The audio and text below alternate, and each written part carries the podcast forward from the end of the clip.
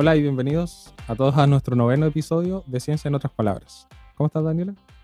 Hola, Selim, ¿bien y tú? Bien, bien, contento y esperando que quienes nos escuchen estén muy bien también. Las cosas con el COVID-19 no han ido mejor acá en Chile, así que esperamos que todos se estén cuidando más, que se queden en sus casas y sigan los cuidados necesarios para que se mantengan saludables. Para hoy tenemos preparado un episodio muy interesante junto a dos grandes invitados. Sí, bueno, nosotros ya le habíamos hablado sobre virus y coronavirus, pero hoy queremos retomar el tema del COVID-19. Hay muchas teorías conspirativas respecto a esto que andan dando vuelta en redes sociales sobre que el virus fue creado en un laboratorio para controlar a la población humana y que incluso la vacuna que se está creando será para insertarnos un chip de control mental, entre otras cosas. Y para desmitificar esto a través de evidencia científica, para conversar un poco más sobre lo que es una zoonosis, hoy tenemos dos invitados, el doctor Enrique Rodríguez, director del Mammalogy Lab, el laboratorio de mastozoología de la Universidad de Concepción, y el doctor Fulgencio Lizón, director del Laboratorio de Ecología y Conservación de Fauna Silvestre. Hola, ¿cómo están? Hola Daniela, muchas gracias por la invitación. Muy bien, ¿y tú? Bien, gracias. Hola Daniela y Selin, gracias por la invitación. Gracias. Gracias por aceptarla. bueno, para comenzar, les queríamos preguntar ¿Cuáles son las evidencias que se podrían tener para desmitificar precisamente esto de que el coronavirus, el SARS-CoV-2, fue creado en un laboratorio? En realidad, las líneas de evidencia apuntan, apuntan de, manera muy fuerte a que estamos en presencia de un virus que ha tenido que eh, sufrir cambios dentro de la población humana para poder ser efectivamente un buen patógeno para humanos. Por lo tanto, solamente esa estructura lógica de causa-efecto es suficiente para desmitificar cualquier trabajo laboratorio, porque significaría que fue el laboratorio de peor calidad en términos armamentísticos biológicos, ¿cierto? Quizá eh, hubiese sido construido en un laboratorio eh, digámoslo así, de estos tipos, el, malo de la gente, del superagente 86, ¿cierto? Ese nivel de maldad podría estar detrás de la construcción de un virus tan poco bien hecho para ser patógeno en nuestra población, en, nuestra población como especie me refiero. Aparte que si vas a hacer un virus, eh, lo haces para que sea súper letal, ¿no? ¿Para qué te vas a cargar menos del 10% de la población? Si lo vas a hacer para cargarte por lo menos el 90%. Exactamente. Que sea súper efectivo. Ahí tendría mucho sentido el control poblacional, pero en realidad el control poblacional no está haciendo mucho. Lo que está haciendo es afectando la actividad económica, por la sintomatología y, y el tratamiento necesario. Eso es lo terrible del virus, más que la mortalidad propiamente tal. Pero si queremos hablar de los detalles de la evidencia, ahí tenemos muchas cosas que decir. Yo estaba revisando la última literatura, incluso los preprint y dicen cosas muy, muy interesantes. Por, un, por una característica de personalidad, es cierto, que siempre llevarle la contra a la, gente, estaba viendo, eh, tratando de explicar eh, que no es cierto y que a pesar de que uno ponga cientos de páginas de internet como fuente, referencia a, esta idea de que, de que el virus es fabricado, en realidad no es así. Uno de los trabajos más interesantes que está en este momento a punto de salir publicado es un trabajo de varias escuelas de medicina, de, académicos de varias escuelas de medicina, ya sea de China, de Estados Unidos y, de Europa, en que examinaron 119 genomas completos del virus y lo pudieron clasificar en dos grupos. El grupo 1 y el grupo 2. El grupo 2 es el grupo que infecta a la gente. El grupo 1 es un grupo que se encontró infectando a algunas personas de manera muy leve y sin ser altamente transmisible. Pero el grupo 2 deriva del grupo 1.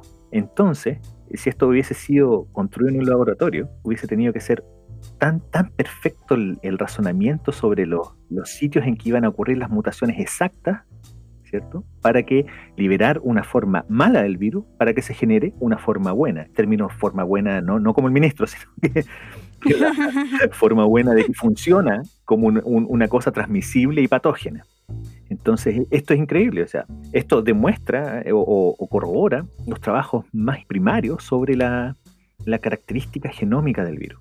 Entonces hagamos un resumen porque quizás son honrados, pero la cosa es que el tipo 2 del virus, eh, SARS-CoV-2, es el que infecta a la gente que se, y es altamente transmisible. Pero ese virus, esa forma, evolucionó del tipo 1, que es el tipo original que se encontró en Wuhan, y que no es tan eficiente infectando a la gente. Por lo tanto, dentro de la población inicial ocurrió un proceso de mejoramiento. Y el único proceso de mejoramiento del virus que ocurre naturalmente es un proceso de selección natural. ¿Cierto? En este caso, un proceso de especificidad en el hospedero que es en la especie humana. Eso es como, primero, la, evidencia más, más contundente a partir del examen de 169 genomas completos, es decir, agarrar el virus y secuenciar cada uno de los nucleótidos que conforman toda la información genética que está dentro de esa cápside viral.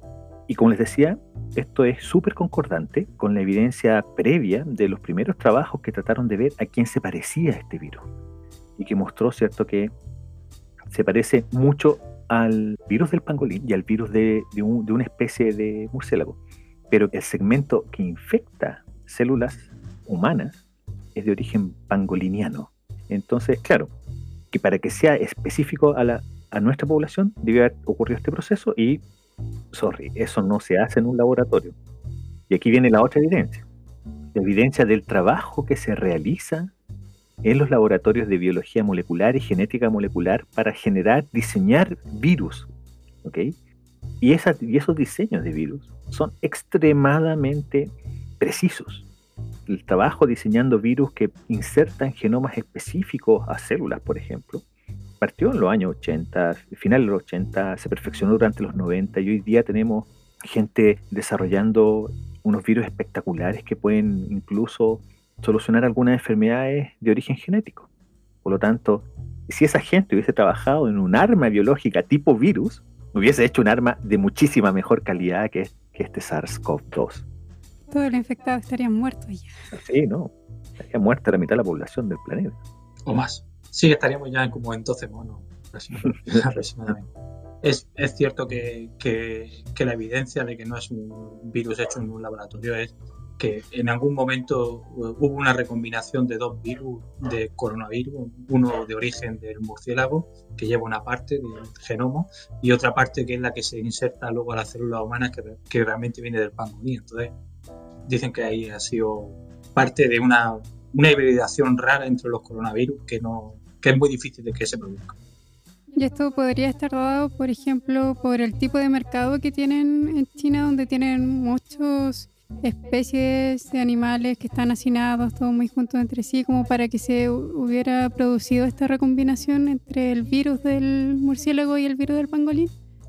Es probable, es probable que esos virus, si están ahí todos mezclados, los virus están constantemente mutando o recombinándose porque como tienen unas cadenas de ADN o ARN muy básicas, es muy sencillo que se recombinen y no, y no tengan ningún tipo de restricción en ese aspecto. Entonces, si la convivencia constante entre mm, diferentes tipos de animales con virus más o menos similares y luego en zonas masificadas con humanos, con mucha población humana, hace que las probabilidades de que esas recombinaciones salten y pasen al, humano sean muy altas.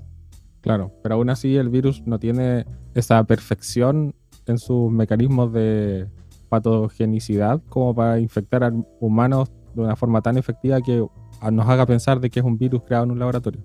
Justamente, eh, la falta de especificidad y el proceso evolutivo que ha sufrido el virus desde su origen como un virus humano muestra claramente que no se trata de un diseño.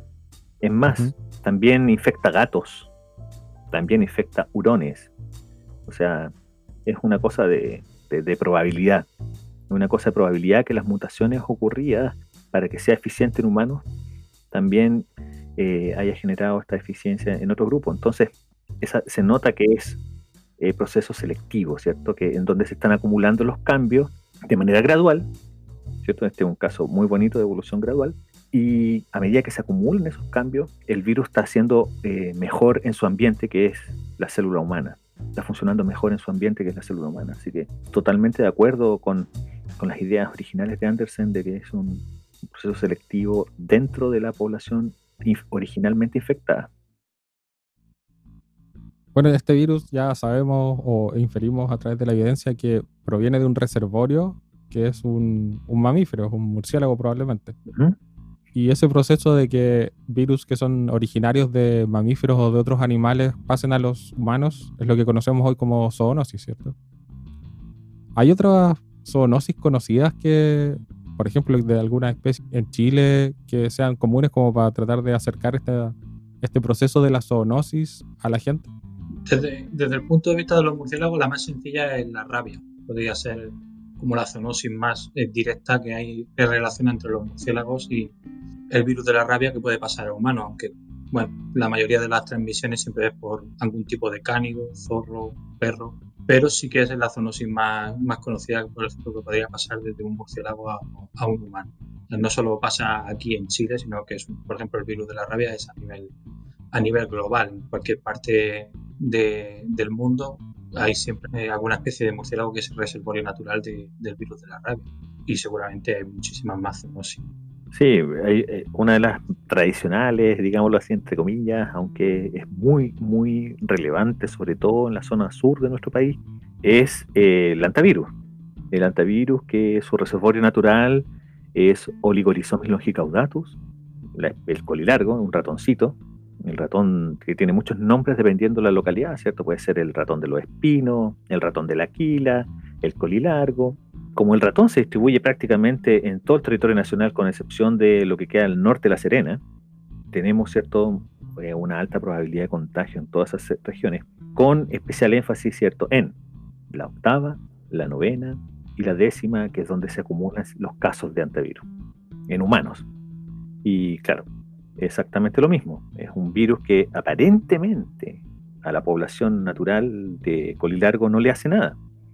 E incluso la, los estudios que se han hecho de dinámica poblacional del colilargo muestran que su dinámica no está afectada, por, por ejemplo, por, una señal de parasitismo o de depredación. Por lo tanto, está funcionando como si nada con, con el virus. Es más, los ejemplares infectados siempre son machos adultos. Hay un, hay un pequeño sesgo al sexo en, en, en, quiénes son los infectados. Y adultos, los grandes, los que ya tienen un desgaste molar importante. Entonces, son animales que han vivido toda su vida con el virus. Y son animales que transmiten este virus porque nosotros nos metemos en su ambiente. Como pasa, por ejemplo, cuando vamos de camping a un bosque con quila. O cuando salimos a pasear al bosque con el rocío de la mañana, ¿cierto? Y todavía no ha pegado el sol y, uy, nos pegamos el virus. O cuando vamos a un lugar que, ha estado, que está cercano al campo y ha estado cerrado por mucho tiempo, en donde se ha acumulado eh, actividad ratonil que se manifiesta en fecas, orina de ratón eh, silvestre y nos pegamos el virus. El problema de esta, de esta zoonosis, que es más propia nuestra, es que tiene una altísima mortalidad.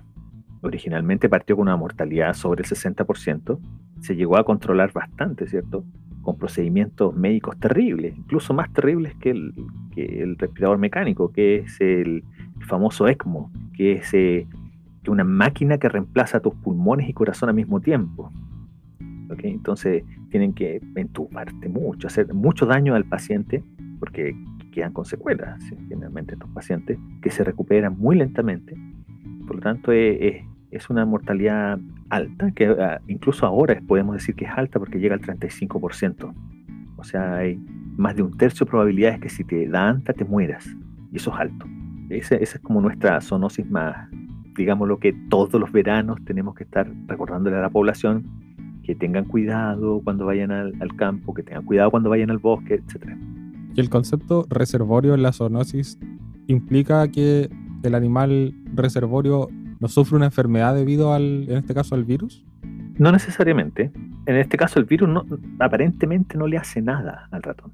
Pero el reservorio, por ejemplo, de, parásitos, otra, otra zoonosis común en Sudamérica, que es la hidatidosis, ¿cierto? El famoso quiste hiatídico, esta, esta bola de líquido llena de gusanos que, se, que va, crecen ciertos órganos, que, que, era bastante mortal, que se pegaba a través del ganado a la, a la población y que el ganado lo recibía a través de los ratones. El ratón está sufriendo exactamente lo mismo, le están creciendo estas pequeñas bolitas eh, que son los quistes con los gusanos dentro y cuando es mortal es cuando uno de estos gusanos entra al cerebro y forma ese quiste en el cerebro y es peor que un tumor cerebral, ¿cierto? Porque puede localizarse en cualquier lugar y matarte rápidamente. Esa es una zoonosis que está presente. Y en este caso no es un virus, es un parásito y en este caso sí afecta al reservorio. El reservorio tiene, tiene una connotación, no, no, soy experto en epidemiología, ¿okay? Pero tiene una connotación de, de, dónde es más frecuente encontrar el, y, y, cuál, y cuál es el animal que lo mantiene o, la especie que lo mantiene eh, de forma periódica, donde la población tiene un porcentaje alto de esta infección. También en, la parte del reservorio hay que tener en cuenta la relación evolutiva que hayan tenido entre el parásito y el hospedador. Cuanto más, eh, cuanto más larga es esa relación, lo, normal es que eh, aprendan a convivir juntos y, y, el, el, hospedador sufre menos las consecuencias del, del, parásito en este caso, porque tienen una relación evolutiva al parásito en este caso nunca le interesa matar al hospedador o que el hospedador eh, sucumba rápidamente, porque eso hace que el, que el parásito sea menos efectivo a la hora de transmitirse, a la hora de reproducirse. Entonces, siempre se produce este tipo de relaciones cuando las relaciones son muy largas, es normal que, el hospedador no sufra nada. En este caso, por ejemplo, los murciélagos se, suelen poner como un ejemplo de que tienen, son reservorios de, de bastante virus y bacterias y son resistentes a ellas. También está visto que tienen un sistema inmune bastante fuerte y, proporcional, o sea, que, que, mantiene a raya este tipo de, de, patógenos. Y son excepcionalmente, pero claro, eso también exige una relación evolutiva a largo plazo.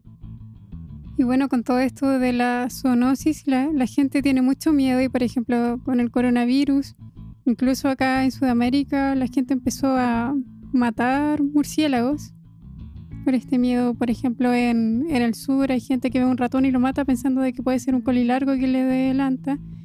Pero me imagino que las especies igual tienen cierto rol ecológico dentro del ambiente en el que se desarrollan. Entonces eso igual uno podría estar haciendo cierto daño al ecosistema en el que estas especies están involucradas, ¿no? Sí, claro. Por el tema de los murciélagos, por ejemplo, la mayoría de las especies de murciélagos de aquí, de, Sudamérica o y de Chile son casi todas insectívoras y evidentemente su papel, su rol en el ecosistema es controlar las poblaciones de insectos. Entonces, eh, eh, si tú afectas a las poblaciones de murciélagos, sobre todo porque son animales bastante delicados que sufren mucho de las poblaciones, sufren mucho de los disturbios. en este caso no son como los ratones que se, que se reproducen bastante a lo largo del año y tienen varias crías. Los murciélagos en este caso son estrategas de la SCA, tienen una cría al año, por año, entonces si sus poblaciones se ven amenazadas o molestadas, es probable que, tarde mucho en recuperar las poblaciones originales. Esto hace que cualquier impacto que haga sobre una colonia de murciélagos va a tener luego muchas consecuencias a nivel ecosistémico porque los insectos que estaban controlando, muchos de ellos que son plagas incluso agrícolas o plagas humanas como pueden ser los mosquitos que pican a los hombres que, y los mosquitos son eh, vectores que transmiten otro tipo de enfermedades, puedes hacer que al eliminar las colonias de murciélagos lo que estás haciendo es aumentar el riesgo de que otro tipo de zoonosis por ejemplo la malaria, fiebre amarilla eh, o alguno de estos, o el dengue, se, se, propague mucho más entre los humanos porque precisamente estamos quitando los depredadores de los mosquitos. Sí, en términos, yo voy a ser súper apegado a los datos, ¿eh? porque esta respuesta puede ser, sí, mira, los ratones son tan importantes en el ecosistema, pero en realidad lo que sabemos es que los ratones son importantes en el ecosistema para ciertas especies, no para todas, para depredadores especialistas, algunas aves rapaces ni siquiera los carnívoros. Están ahora en este momento están comiendo más especies introducidas que especies nativas, como por ejemplo los zorros. Ya están expertos en cazar conejos y liebres y prácticamente comen muy poco ratón nativo. Y siguiendo con el argumento de Fulgencio, también tienen una tasa reproductiva diferente. Tienen tres o cuatro camadas al año con seis o más crías por camada. Los ratones tienen otra percepción de la vida que son directamente muy religiosos. Crecer y multiplicados, crecer y multiplicados, y no paran de eso. Y fíjate que solo una estimación es a partir de datos, de datos reales, de datos genéticos. Cuando traté de estimar el tamaño poblacional de un ratón nativo a Chile, el ratón oliváceo, en la Patagonia, solo en un parque nacional, a partir de la diversidad genética observada, el tamaño poblacional efectivo era del orden de los 400 millones de hembras. en un parque nacional. 400 millones de hembras. A partir de la diversidad genética eh, encontrada en un marcador mitocondrial. Entonces, eso es lo que estamos enfrentando. Entonces, eh, remoción de biomasa eh, de los sistemas, al menos los ratones van a poder soportar un poco. Lo bueno es que en realidad lo que se hace remoción por parte de la población humana de, de estas especies nativas es muy poca. Es muy poca porque tenemos también que considerar la presencia de los, roedores introducidos en las zonas urbanas y periurbanas, que además de ser de mayor tamaño, de pertenecer a otra familia, de tener otras características, generan que los ratones nativos no se aproximen mucho. Igual lo hacen, ¿cierto? Pero no se aproximen mucho a, las ciudades o a, o a, las zonas periurbanas, como por ejemplo un pueblo en el sur de Chile. Y yo siempre me acuerdo del caso de Pucón, ¿cierto? Que un día estábamos en un congreso y estábamos en una hostería. Eh, era estudiante de, pregrado, ¿cierto? Y de repente eh, empieza a pasar eh, ratones oliváceos por el, por el patio de la casa, así un montón, porque iban, iban de paseo, ¿cierto? A un, a un potrero a comer seguramente bichitos, porque era un día de verano. Y pasaron muchos. Y claro, uno se metía al pasto y de repente salía un colilargo corriendo o saltando, ¿cierto? Entonces, claro, hay, hay lugares en que estos se aproximan, porque las poblaciones de roedores introducidos son más bajas. Pero en realidad los roedores, y esto es solamente basado en datos, y, en los datos que tenemos, que no son muchos tampoco, no hay, no hay un efecto relevante si uno realiza una remoción de biomasa de esas poblaciones local, digámoslo, dentro de una villa donde pudiesen haber ratones nativos. Eso no les va a hacer nada. No les va a hacer nada. Y es mejor que lo hagamos por si alguno de esos tiene antes. En el caso de los murciélagos, no, no conviene molestar las colonias, aparte que son animales protegidos, están protegidos por la ley, entonces no, conviene para nada molestar en sus colonias ni hacer nada. Lo que hay que hacer es, avisar a las autoridades, al SAC, y que, que te den consejos para excluir la colonia. De todas formas, los murciélagos que hay aquí en Chile no son portadores del COVID-19, son portadores, sean portadores de otras cosas, pero del COVID-19. Y tampoco se ha visto que no hay absolutamente ningún dato de, que la transmisión murciélago-humano sea directa. Es decir, el COVID se está transmitiendo de humano a humano. Sí que en algún momento saltó del murciélago, ese que recombinó con el pangolín y pasó luego al humano. Creo que eso es un fenómeno raro, pero que no, no, no hay transmisión directa desde el virus del murciélago al virus, a un humano. Eso, es, eso no pasa. Así que la gente puede estar tranquila que no se, porque vea un murciélago no se va a infectar de ninguna enfermedad. Sí, bueno, puntualizar también que los, como dice, eh, como dice Fulgencio, sí, los ratones también son especies protegidas. Todos los vertebrados son especies protegidas por ley en nuestro territorio. La cosa es que cuando nosotros ponemos veneno para ratón en la casa, porque anda un ratón, ¿a quién estamos? ¿A quién estamos envenenando? A ese ratón Ratus norbergicus, ¿cierto? Que es de casi el tamaño de un gato, que a veces se pone bototo y camina por el techo de la casa. o estamos envenenando a quizás ratones nativos que están allí. No lo sabemos, no lo sabemos. De hecho, cuando se controlan plagas, ¿cierto? Porque, y que por ley también se, se, se obliga a lugares públicos, ¿cierto?, a controlar plagas, como pasa, por ejemplo, en el baño de la universidad, que dice sanitizado, control de plagas, y los edificios públicos que ponen tubos con raticida. ¿qué roedores están controlando? Todos, nativos e introducidos.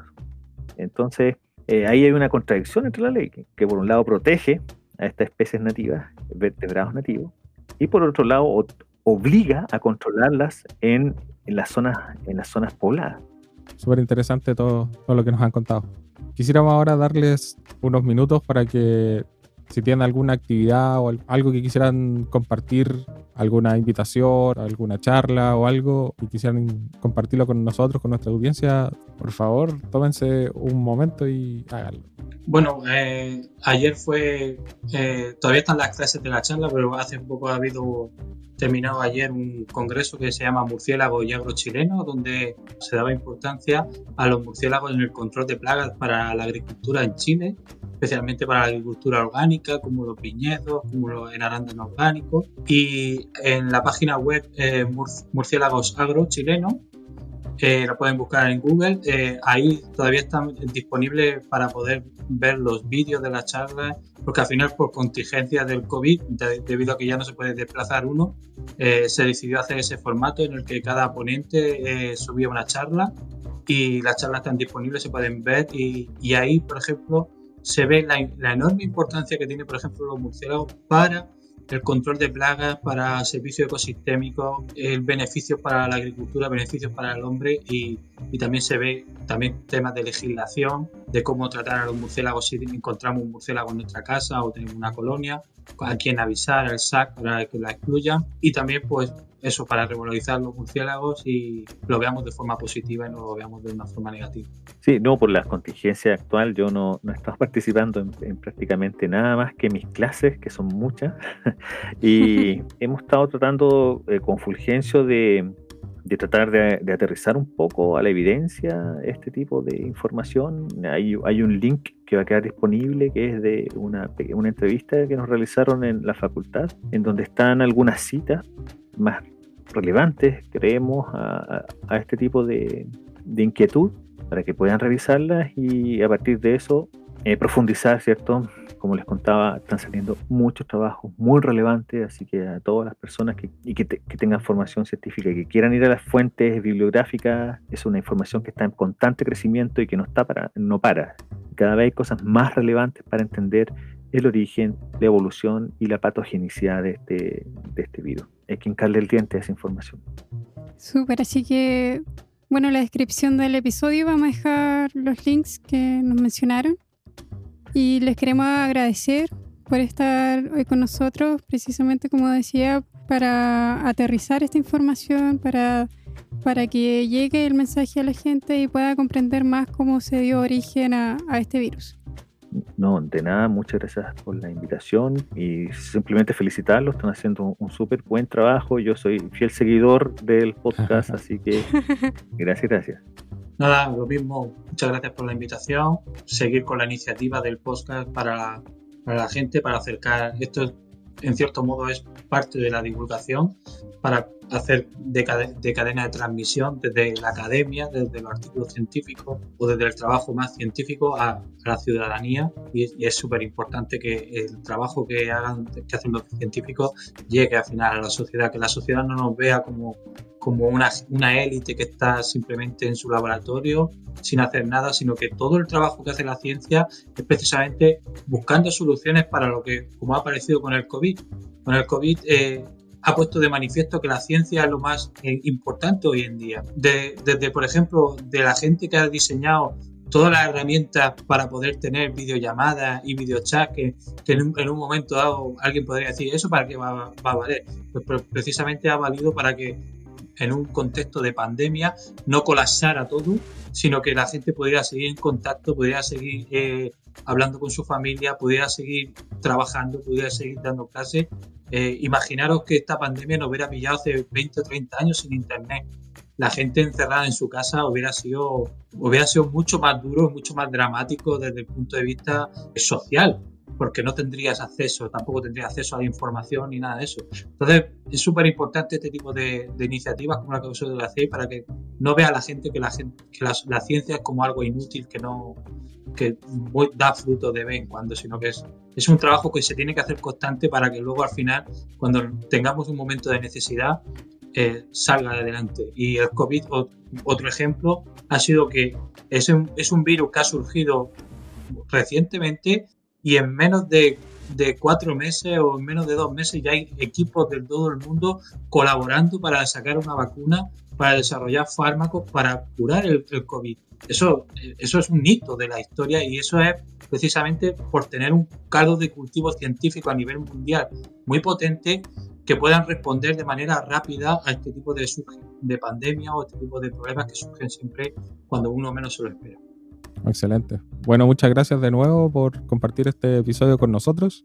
También agradecer en usted y a todos los científicos que están trabajando duro en este tema y que realmente están también comprometidos con la divulgación.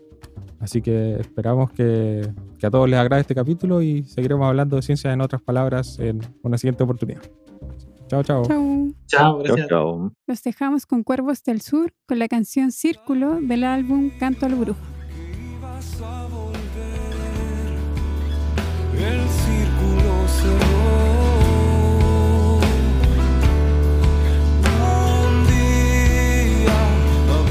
myself